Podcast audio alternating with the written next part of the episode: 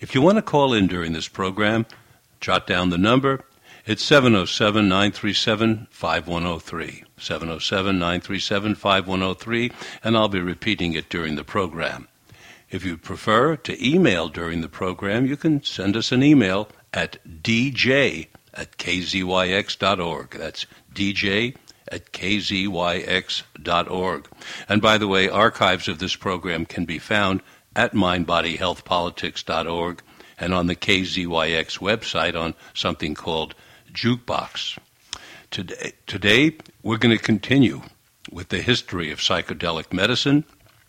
We have with us two guests, Tim Scully, excuse me, Tim Scully and Michael Randall, who claim, and we'll find out more today, that they have manufactured and distributed 100 million hits, doses, if you will, of LSD, lysergic acid diethylamide.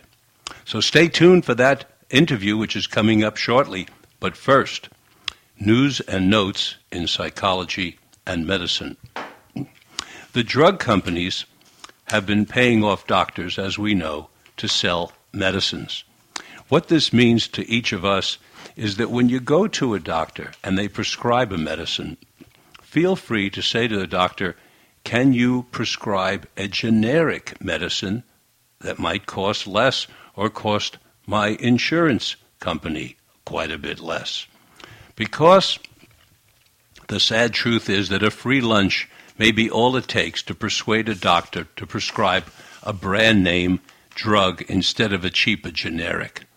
Yep, using Medicare's open payment data from 2013, researchers collected information on 280,000 doctors, actually it was 279,669, who received 63,524 payments reported by drug companies.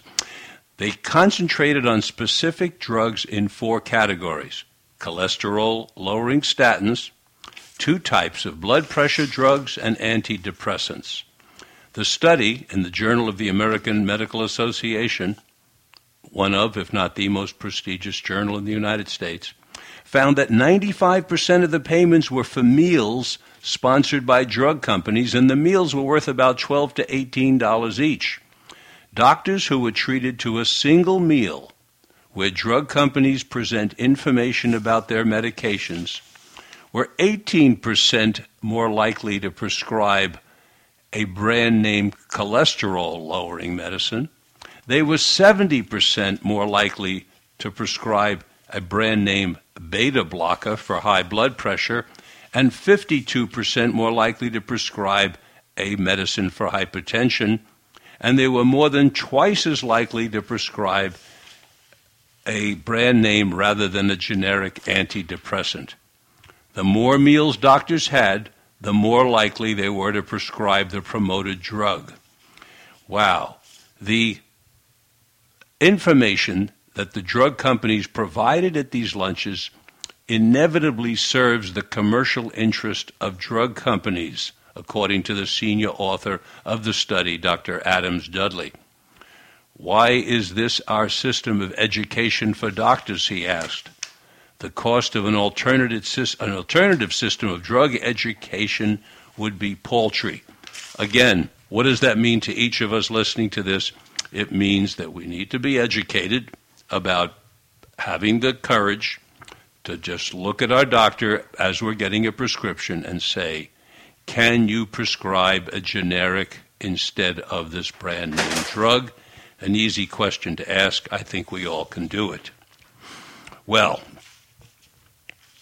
people are talking in the news, certainly the political candidates, about what we've been talking about on this station for the last 10 years, namely that there is a socioeconomic stratification going on in this country of historic proportions.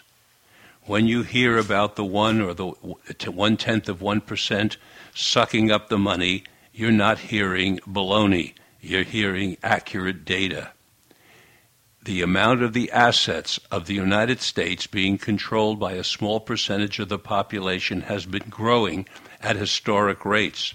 as a few people take over more and more of the assets of the country, that leaves a lesser percentage to be divided up by everybody else. This pushes the middle class down. It pushes the people in the poverty and the poor classes down even further. Now we have data that it's pushing the college students down. About one in ten of California State University's 460,000 students is homeless. 10%, that means 46,000 46,000 college students in California, just at that one university system, California State University system, is homeless. And one in five, that's 20% of these college students, do not have steady access to enough, to enough food. This is a study that is just taking place in order to better understand what's going on as a result of this socioeconomic stratification. The chancellor of these 460,000 uh, students said at a conference this past Monday in Long Beach, this is a gasp. In other words, it knocks your breath, it takes your breath away. It takes your breath away. How many of you, when you were going to college, knew people who were going to college with you who are homeless or didn't have enough food to eat. Well, something to think about. At the same time, malnutrition is sweeping the world. Again, this is a result of this socioeconomic stratification. It's being fueled by both obesity as well as starvation. Yes, very serious levels of both undernutrition and obesity. 129 countries are being studied, and what the report says is that hundreds of millions of people are malnourished because they are overweight, as well as having too much sugar, salt, or cholesterol in their blood. And the bottom line, according to the authors, is we now live in a world where being malnourished is the new normal. What can we do about it? We can grow food. If you have a little backyard, you can grow food. If you have a planter box, you can grow food. Witness what's going on in Cuba, where they're growing food in little boxes just around their apartments. In a neighborhood, you can get together with your neighbors and say, hey, can we find a little piece of land together and grow a garden? One of the most strategic things you can do is to grow food. We need food, we need water and shelter. Food grow food. Talk to your friends about it. Talk to your families about it. I'll keep harping about it. Grow some food. And of course, if you can afford it, frequent mar- farmers markets because those are local people who are growing food for the rest of us. More and more people distrust our government. Some statistics indicate that 80% of the country no longer trust our government, and perhaps for good reason. In fact, when 80% of the country doesn't trust the government, one would think it must be for good reason. There is no question that the Tuskegee study is one of the most horrific examples of unethical research in history. For 40 years, ending in 1972, members of the United States Public Health Service followed African American men infected with syphilis and didn't treat them, although they told some men that they did. They did this to see what course this disease would take. There's no question that this experiment shook the foundations of trust between Americans, especially black Americans, and the medical establishment. The study took place in Macon County, Alabama, the county seat of Tuskegee, referred to as the Black Belt because of its rich soil and vast number of black sharecroppers who were the economic backbone of the region. The intent of the study was to record the natural history of syphilis in blacks. The study was called the Tuskegee Study of Untreated Syphilis in the Negro Male. When the study was initiated, there were no proven treatments for syphilis. However, in 1947, it was discovered that penicillin was successful in treating syphilis. A total of 600 men were enrolled on the study. Of this group, 399 who had syphilis were a part of the experimental group, and 200 were control subjects. Most of the men were poor. The men were offered what Negroes could only dream of in terms of medical care and survivors insurance. They were enticed and enrolled in the study with incentives, including medical exams, rides to and from the clinic, meals on examination days, free treatment for minor ailments, and guarantees that provisions would be made after their deaths in terms of burial stipends paid to their survivors. When penicillin became the standard treatment for the disease in 1947, the medicine was withheld as a part of the treatment for both the experimental and controlled groups. In other words, these men were allowed to die. Not only that, many of them infected their wives and then unborn children who were born with syphilis. This was a United States government study. Similar, Project MK Ultra, which many of you have heard about, sometimes referred to as the CIA's mind control program, was the code name given to an illegal program of experiments on human subjects again, designed and undertaken by the United States government under the auspices of the CIA. Experiments on humans were intended to identify and develop drugs and procedures to be used in interrogation and torture in order to weaken the individual and force confessions through mind control. The program engaged in many illegal activities, including the unwitting use of American and Canadian citizens as test subjects.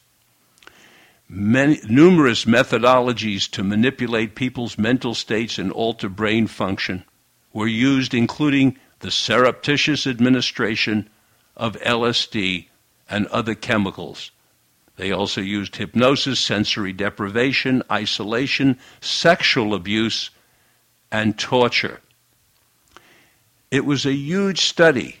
The scope of Project Ultra had research going on at 80 institutions, including 44 colleges and universities, as well as hospitals, prisons, and pharmaceutical companies. The CIA operated through these institutions using front organizations, although sometimes top officials at these institutions were aware of the CIA's involvement.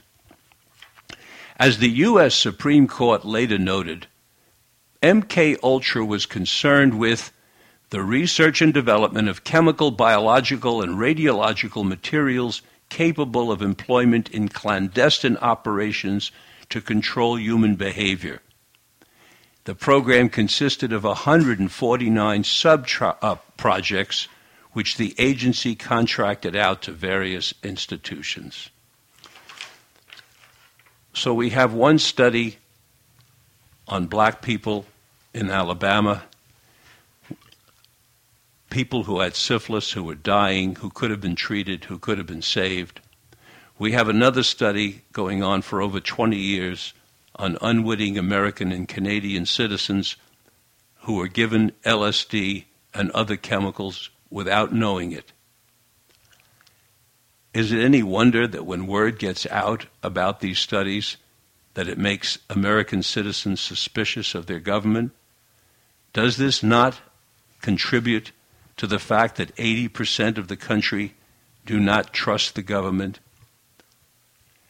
Today, we have with us Tim Scully and Michael Randall, who are going to tell us about their history some 50 years ago of producing what they claim is 100 million doses of LSD and distributing these medicines, these drugs, if you will, worldwide. Tim Scully, Michael Randall, welcome back to Mind, Body, Health, and Politics. Thank you. Morning. Good morning, Tim and Michael.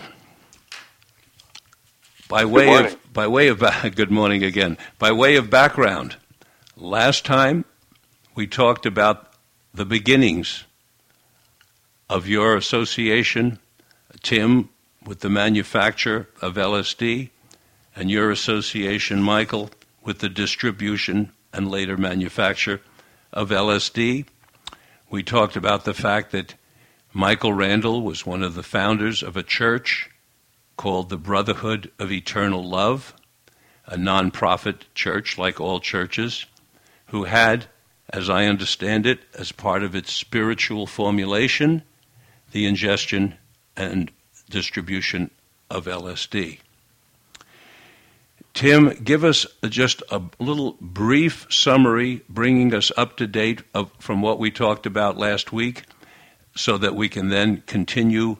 We'll be at about 1973 when we start again today. And Michael, I'm going to ask you to do the same to give us a little brief summary from last time, and then we will launch into today and 1973. Tim, please start with us.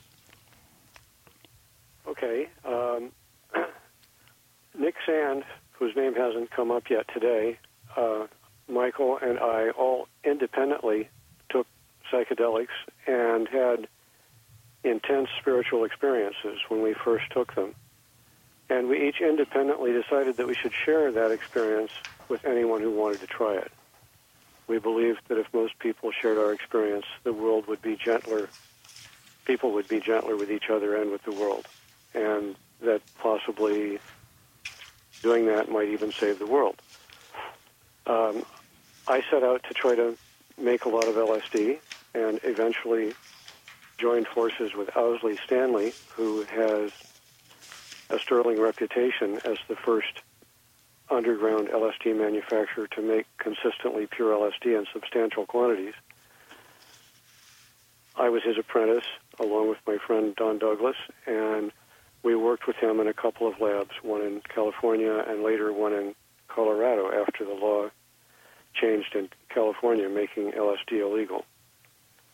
Um, in the process of working with Owsley, uh, we also experimented briefly with an early designer drug invented by Sasha Shulgin called STP, and it, which had the vast advantage of not being illegal, but which over time turned out not to be a very good psychedelic.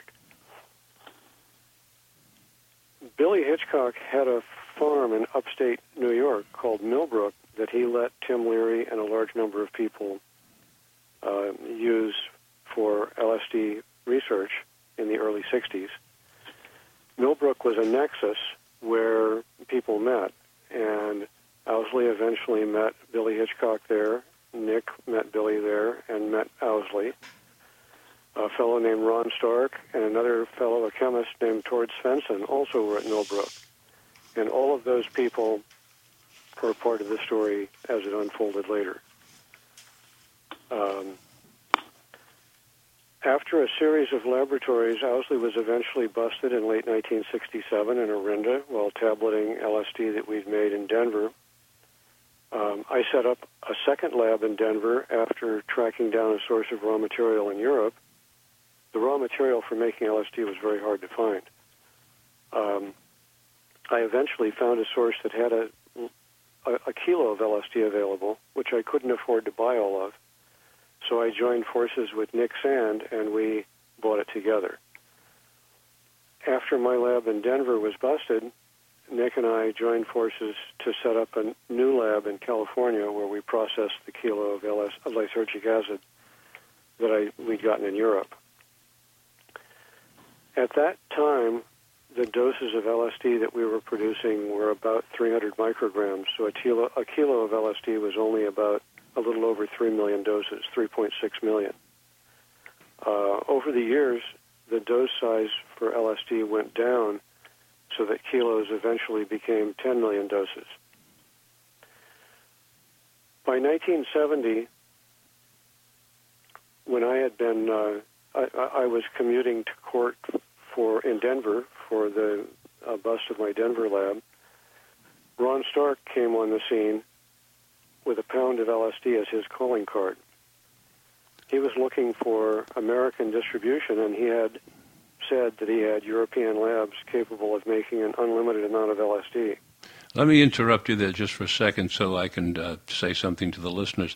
You're referring to buying uh, a kilo of LSD, and what we need to make clear is that you are going to use that LSD in order to then make the final product. You aren't buying the final product. Okay. Back back in 1968, when I bought a kilo of lysergic acid, that was the raw material for making lysergic acid diethylamide tartrate, which is LSD. That's right. That's what I needed and, to clarify. And, and there's a tricky chemical process involved in making it, and an even trickier process involved in purifying it. Yeah, I just wanted to clarify. When you were buying LSD, you were not buying uh, lysergic acid diethylamide. You were buying a raw material to make into the final product. Right. And when you say that one kilo that you bought was you were able to turn into 3.6 million doses, do you recall what the strength of each of the doses was? So at that time, we're talking about 300 microgram doses.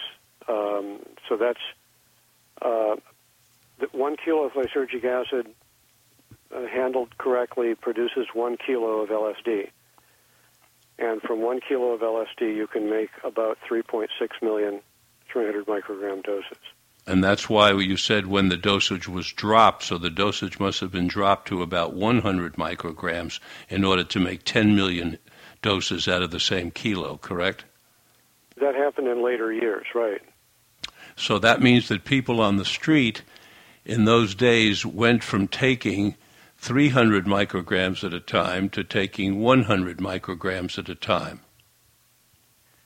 And now the street doses of LSD are even lower. They're roughly perhaps 50 micrograms.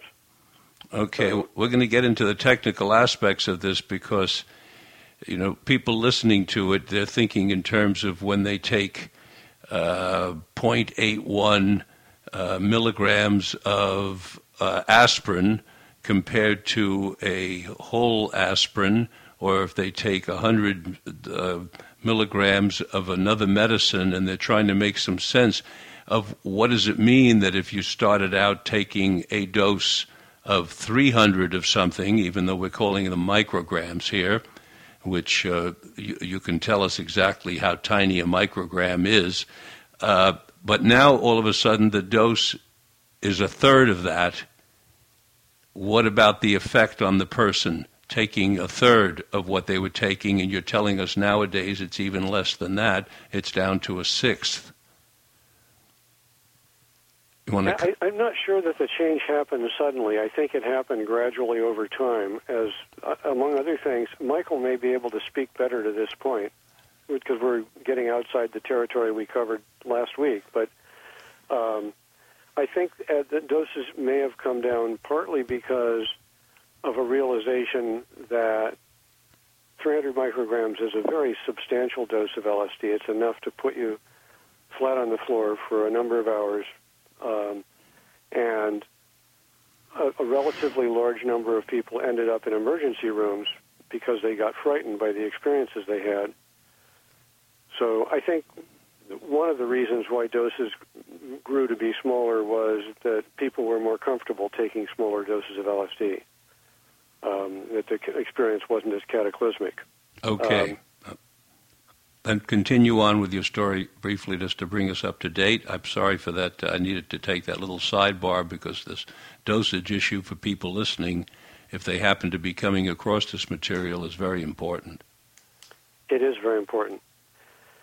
So in, 19, in 1970, when Ron Stark appeared on the scene, I was thrilled that he showed up because by that time I was facing a potentially very long prison sentence for um, a, second lab in Colorado, and I'd also lost quite a bit of the gumption that I had for making LSD because over the years that I'd been doing it, over the five years that I'd been involved in wanting to turn on the world, I began to, the, the scene be, had become somewhat darker, and there were fewer people with the gleam in their eyes that I'd seen in 1965, 6, and 7, and more people who looked like lost souls. There were more hard drugs appearing on the street, and it was a little bit harder for me to be personally con- convinced that LSD was going to save the world, even though I still believed it was a good drug. Um, I still think it's going to save the world. I hear you, Michael. I understand. and uh, let's hope it does. Um, so I finally um, ended up being. Uh, the, the LSD that Ron Stark brought wasn't very pure, so I, he talked me into purifying it and tableting it. I acquired a tail of many federal agents that I couldn't shake when I picked up the tablet machine, and ended up deciding that the federal agents had gotten much better at their job at the same time that I was getting less convinced that I was on the right path. So I handed the torch on to Michael and said, okay, Michael, you're going to have to take over and do this. I gave him Ron Stark's LSD and said, okay, it's time for you to take on the job. Okay, Michael, pick it up from there for us, please. Um, well, I don't know. Let's see. Ron Stark was an amazing man. Um,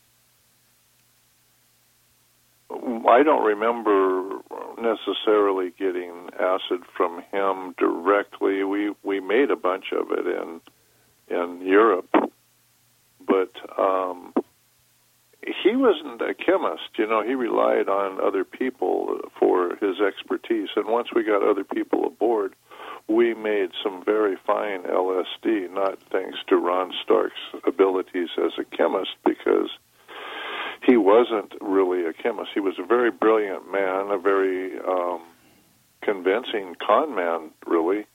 Um, kind of needed to be a con man. In those days, you had to at least fool people and present yourself as something you really weren't. What was your motive? What was your motivation in getting involved with this, Michael? The same motivation as always, wanting to turn the world on we had, as Tim stated, you know, we had a profound spiritual awakening. All of us did, not just Tim and me and Nick and, and Johnny Griggs and other people, but, you know, uh, millions of young Americans were having profound spiritual experiences. And um, we thought that it was our goal to um, turn the world on. You did this. You did this under the auspices of a church that you founded called the the Brotherhood of Eternal Love. Did you consider that the LSD was sacramental medicine for your church? Yeah, we always called it a sacrament. We didn't call it. You know, it, it, it's. I, I think the word drugs is misleading. It, it, it's. Uh, it's got too. It's tainted uh, too much by things that are really harmful and things that we do not endorse whatsoever. Um, um, so many things that are being used now, um, cocaine or methamphetamine, and um, just those are very destructive substances. We tend to um, refer to LSD as the molecule or as a sacrament. And the word drug is pretty demeaning for something that gives you this this this total uplifting experience of your life. It's just one of the greatest it's the greatest thing that ever happened to me in my lifetime was being awakened by LSD. I mean, the number one greatest thing that ever ever occurred to me was LSD awakening. What and we wanted excuse me. pass it on. What was your relationship to the risk involved in in, uh, being, in, in manufacturing and distribution distributing LSD?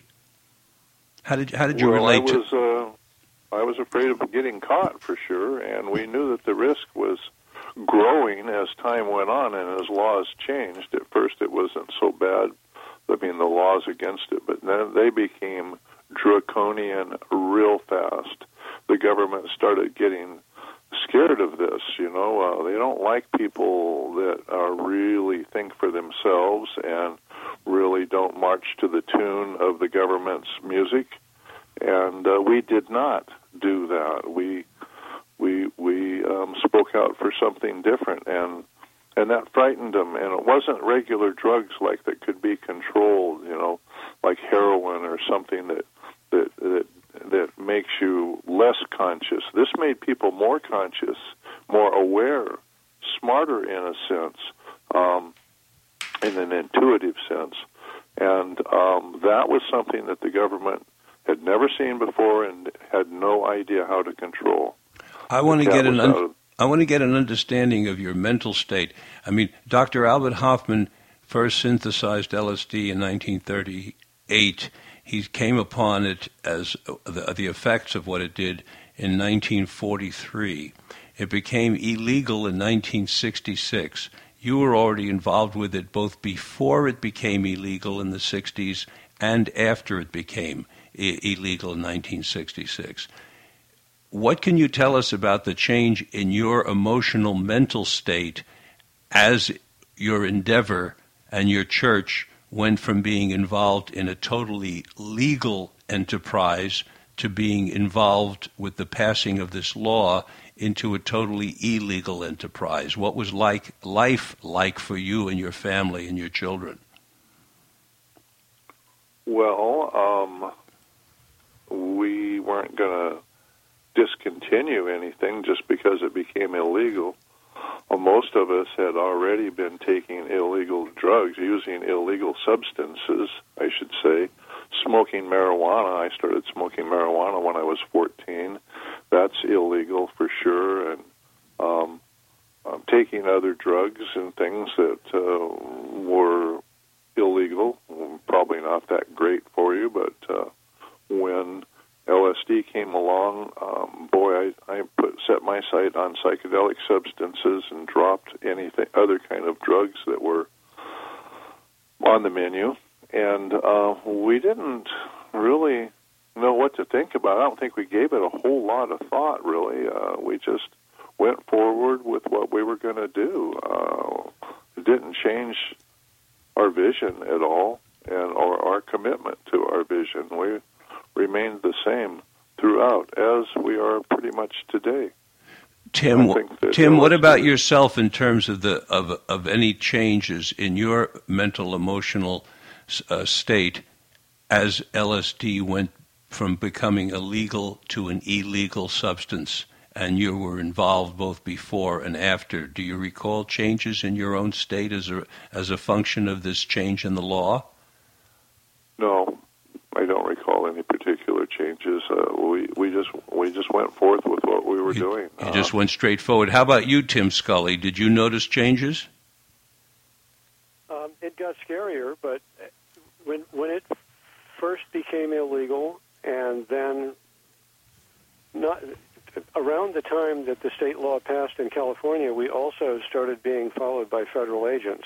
Um, my friends and I, and so we knew that not only was it illegal, but that the federal agents knew that we that what we were doing, and they also knew that we knew that they knew, and we knew that probably we'd end up in prison. And in 1966, we felt we, we sat down and talked about it, and my friend Don and I, and we said, okay, this is important enough that we need to do it regardless of whether we end up in prison, that it's worth doing this work because it might save the world. It could it, it should make the world a better place. So we we made a risk benefit judgment and because we thought the benefit was so big, the potential benefit to the world, we thought that it was worth taking the risks, which were also very big. And over time, it looked more and more sure that we'd end up spending time in prison, but for quite a few years, we believed it was worth it. Tim Scully, you were a you were a, a brilliant student in high school. You won science awards. You went on later in life. I believe in, even you can correct me if I'm wrong here, but my research indicates that that while you were in prison, you won a major award in the state of Washington for coming up with a a computerized biofeedback method for allowing a woman with cerebral palsy to communicate. So you've had a, a career in science. People say to me, hey, this guy Scully that you had on your program uh, once before. How does how does a man with, with this kind of uh, this kind of, of, of brilliance in science take a risk to go to jail for the rest of his life? This isn't a risk for a year or two or six months or something. This is a really big deal. We know that this one fellow, I think, and, and you're both of you are familiar with him, Pickard, who was a Harvard guy at one point, is doing uh, one or two consecutive life sentences for LSD. Isn't that correct? That's true. So you understand why I'm repeating this question over. I mean, th- this is an enormous gamble that you both took with your lives. This isn't a gamble like doing 72 miles an hour in a 55 zone where you're going to get a ticket and and uh, and maybe some inconvenience. Um, you've got to offer us a little more information on what your mindset was and continued to be in order to take this this level of risk. Uh, did you see yourself as, as as similar to the founding fathers in that regard, who were willing to r- risk their lives, their fortunes, and their sacred honor uh, for the sake of of, uh, of freedom? Was it was it a, a, a, a, that kind of zealousness? My friend Don and I used to joke that we had enlisted in an underground army and that um, we were putting our lives at risk as a community service, just the way that uh, so many citizens did in uh, in joining the uh, military to defend the country. And um, we thought of it in somewhat a similar uh, vein. That you know, it, it's not it's actually not that unusual for people to um, participate in some form of community service that could put their lives at risk in one way or another. So I, I don't think what we did was all that wildly unusual. And over the years, I've also come to recognize that having a life changing transcendental experience of the sort that we had from LSD was not unique either, although it's certainly extremely powerful. Other people have had transcendental experiences through religion, sometimes through politics, and have ended up being convinced that they had um, the answer for saving the world. So um, at the time, I thought that the experience we had was truly unique and that uh, uh, we were blazing a trail. But I think that it's not uh, not as unusual as it seems. Was the price that each of you paid by going to prison worth it? Yes. I, I, I think I, so. Yeah, I, I, I don't regret having uh, spent the time in prison. Um, I, I pretty much signed up for it at the beginning. What did you do? We knew there was going to be certain costs. You know, it's it's a risk factor. You can never really weigh it and know. we had no crystal ball to to know how much time we might do. It kept getting worse as the laws changed, and uh, but we were pretty good at evading uh, the authorities. So um, we managed to get a whole long way down the road um, before they they they got us to quit. Um, and uh, I, I I don't regret anything, and we cert- I don't particularly, uh, especially don't feel um, like we did anything wrong. Not we're not sorry about things. We're actually proud of what we did, and um, we accept it. Do you consider that being jailed was a form of religious prosecution or persecution? Oh, I don't know. It was just what happens when you get caught. Michael, you were on the run away from the law for a period of what, 10 or 12 years? 12 years, yeah. 12 Took years? my family and moved to the Southwest and started the started into the um, Indian or American Indian Native American jewelry business, and uh, we were very successful at it. Michael, very few of the people listening to this program have ever had the experience, including myself, of living uh, on the lam, so to speak, and living with, with an assumed another identity. Can you tell us something about what it's like living that way? How different is it from our daily lives, and what did it mean to you? Well, I don't. It wasn't really different. It was. It was pretty um, um, scary and and strange at first, but after we got settled in to our new life and our new identity, um, we didn't necessarily think about it. It's not like we got up every morning and were wringing our hands about um, the police finding us or being caught. We uh, we just kept our heads down and made sure we didn't uh, get in um, contact with any people that uh, that uh, they could trace us to our family. We had to kind of not be in touch with our family directly, although we were. And uh, wherever we went, you know, people loved us. They um, we were accepted into various communities. Uh, we we lived in the country in New Mexico and became up, upstanding parts of the communities that we lived in and uh, worked at the schools and did uh, did other contributions and we were just regular people. And you people what? were You had uh, different driver names for driver's license, social security, and so on. Did you pay federal taxes during that time? Oh So, oh yeah so we you had, you paid the taxes under the assumed name and assumed uh, social security number.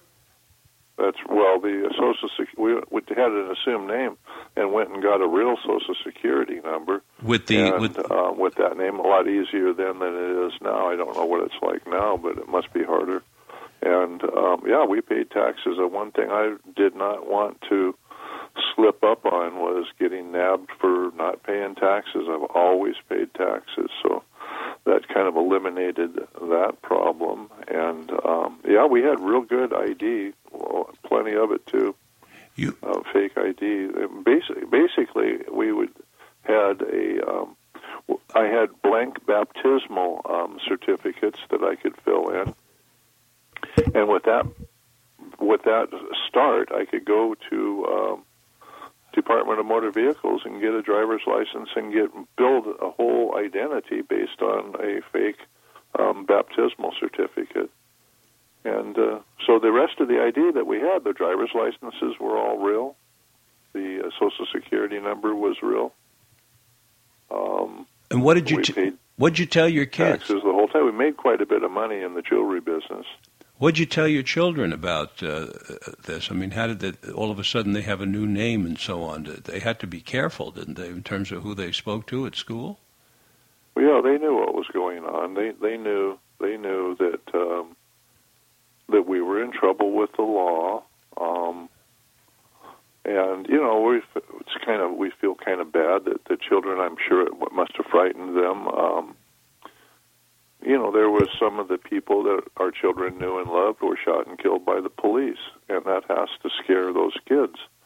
Um, but we stuck very tight together and very close together, and uh, we explained to them, you know, the whole thing. They weren't in the dark about much of anything. They knew that we weren't bad people and we didn't do anything that hurt anyone. We just broke some laws and um, and did what we believed in. Our kids today are are for the most part very proud of of us and what we did, uh, and it was something that they accepted. They were very cool about it.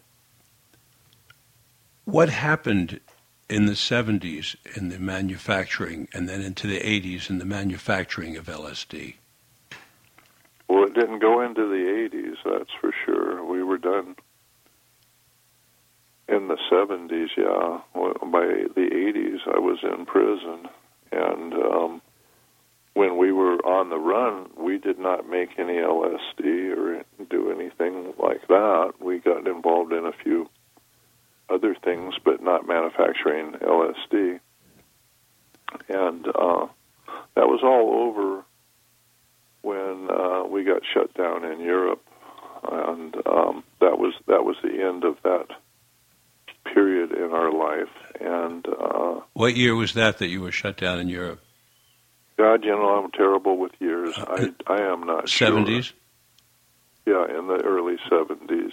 And what year did? you? Seventy-three to four. What year Yeah, did? seventy. Excuse me, I think seventy. Tim. Tim. Tim knows more about yours. Tim. Tim's kept uh, better. Um, uh, he's got a whole library of, of information, very accurate information. He's a great researcher. Tim, what So year did you get out answer. of prison? Uh, When did I get out of prison? Well, I'm going to ask both of you. Well, I got out in 1987. Okay. and I, I was paroled in 1980. Uh, I was uh, in a halfway house for the last few months, so I actually got out of the penitentiary in, in uh, late '79. Do you think did the government continue to stay in contact with uh, both of you after you got out, or not? Oh yes. well, I was on parole for one thing, but I think they've been continued to be interested anyway, um, just to keep an eye on on me, and I, I, I, I sus- expect Michael too. Yeah, they didn't send us any Christmas cards. Did you get the feeling after 1987 when you got out, Michael, that you were being wa- followed or watched? Surveillance of some sort? No, I didn't feel that way. I, you know, I was on the run for 12 years, so when they caught me, um, all these old cases that I had, uh, you know, left and left undone were sort of now almost cold cases. They nobody wanted to bother with them. Our attorney, Michael Kennedy, was um, going to make them pay the price, whatever it was. We weren't going to just up and plead guilty to anything.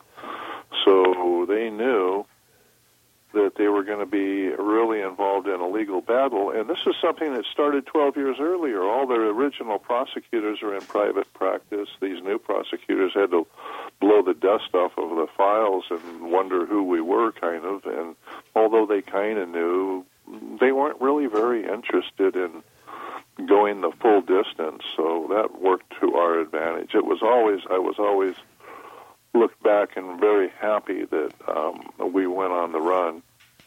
It made the eventual outcome way better than it would have been if I would have just stayed and fought it in the the heated uh, environment in the courtroom that was existing during that time. This was, you know, I was going to court at the same time Daniel Ellsberg was going to court. Also, the Manson family were in the same courthouse, and we kept running into the Manson girls and stuff. And so the times in 12 years, it doesn't sound very long, but things changed an awful lot since uh, we first got arrested to when we were actually uh, going through the court system 12 years later. Tim, what, what do you know about, uh, without naming names, of course, and I wouldn't expect you to know any of them, but except of your research into the internet, but what do we know about manufacture and, and distribution of LSD in 2016 now? Uh, well, it's my understanding it's still going on. Uh, it's still available to some extent. Um, there's there's a lot more uncertainty, but there's always been some uncertainty. If you go out on the street to buy illegal drugs, there's always a, a, a serious element of uncertainty in what you're getting. You don't always what what a dealer says a drug is isn't necessarily what it really is and there are more designer drugs out there now, so it's it's not unusual for one of the designer drugs to be mislabeled as LSD. But I think it's my understanding that there is still some actual LSD out there. Um, and the, the last uh, rumors that I heard were that some uh, raw material came from the former so- Soviet Union, where uh, things are pretty corrupt and it's easier for people to bend the rules but I don't know. That's most of my research has been in earlier years, and the the, the stuff I've heard about current activities all uh, is at the level of rumor. Over the years, there have always been many people making LSD. Back when we were doing it, there were other people doing it too. We I- just happened to have a relatively high profile. I got an email from uh, Rabbi uh, Michael Lerner, who uh, is the publisher and editor of a magazine called Tikkun, Um, you can uh, check out his most recent talk at the uh, Ali uh, Memorial Service. Uh, we, he gave a very dramatic talk. He uh, he noted that you two were going to be on the program today and sent me an email, and he said he would be interested in hearing about what effect you think the psychedelic revolution had on the American or perhaps the Western culture? Have you seen real cultural changes that you would attribute to the use of over 20 million people, perhaps more, ingesting LSD? Oh, yeah. Lots of changes. Leo, changes happen slow and they happen slow so everybody kind of gets used to them and then they become the norm and then they're not really considered that much of a change. But i mean look at the organic food section of your local supermarket. That's that's a result of the 60s and i don't know if it's a re- direct result of lsd particularly but i i would say it was. It was a direct result of higher consciousness and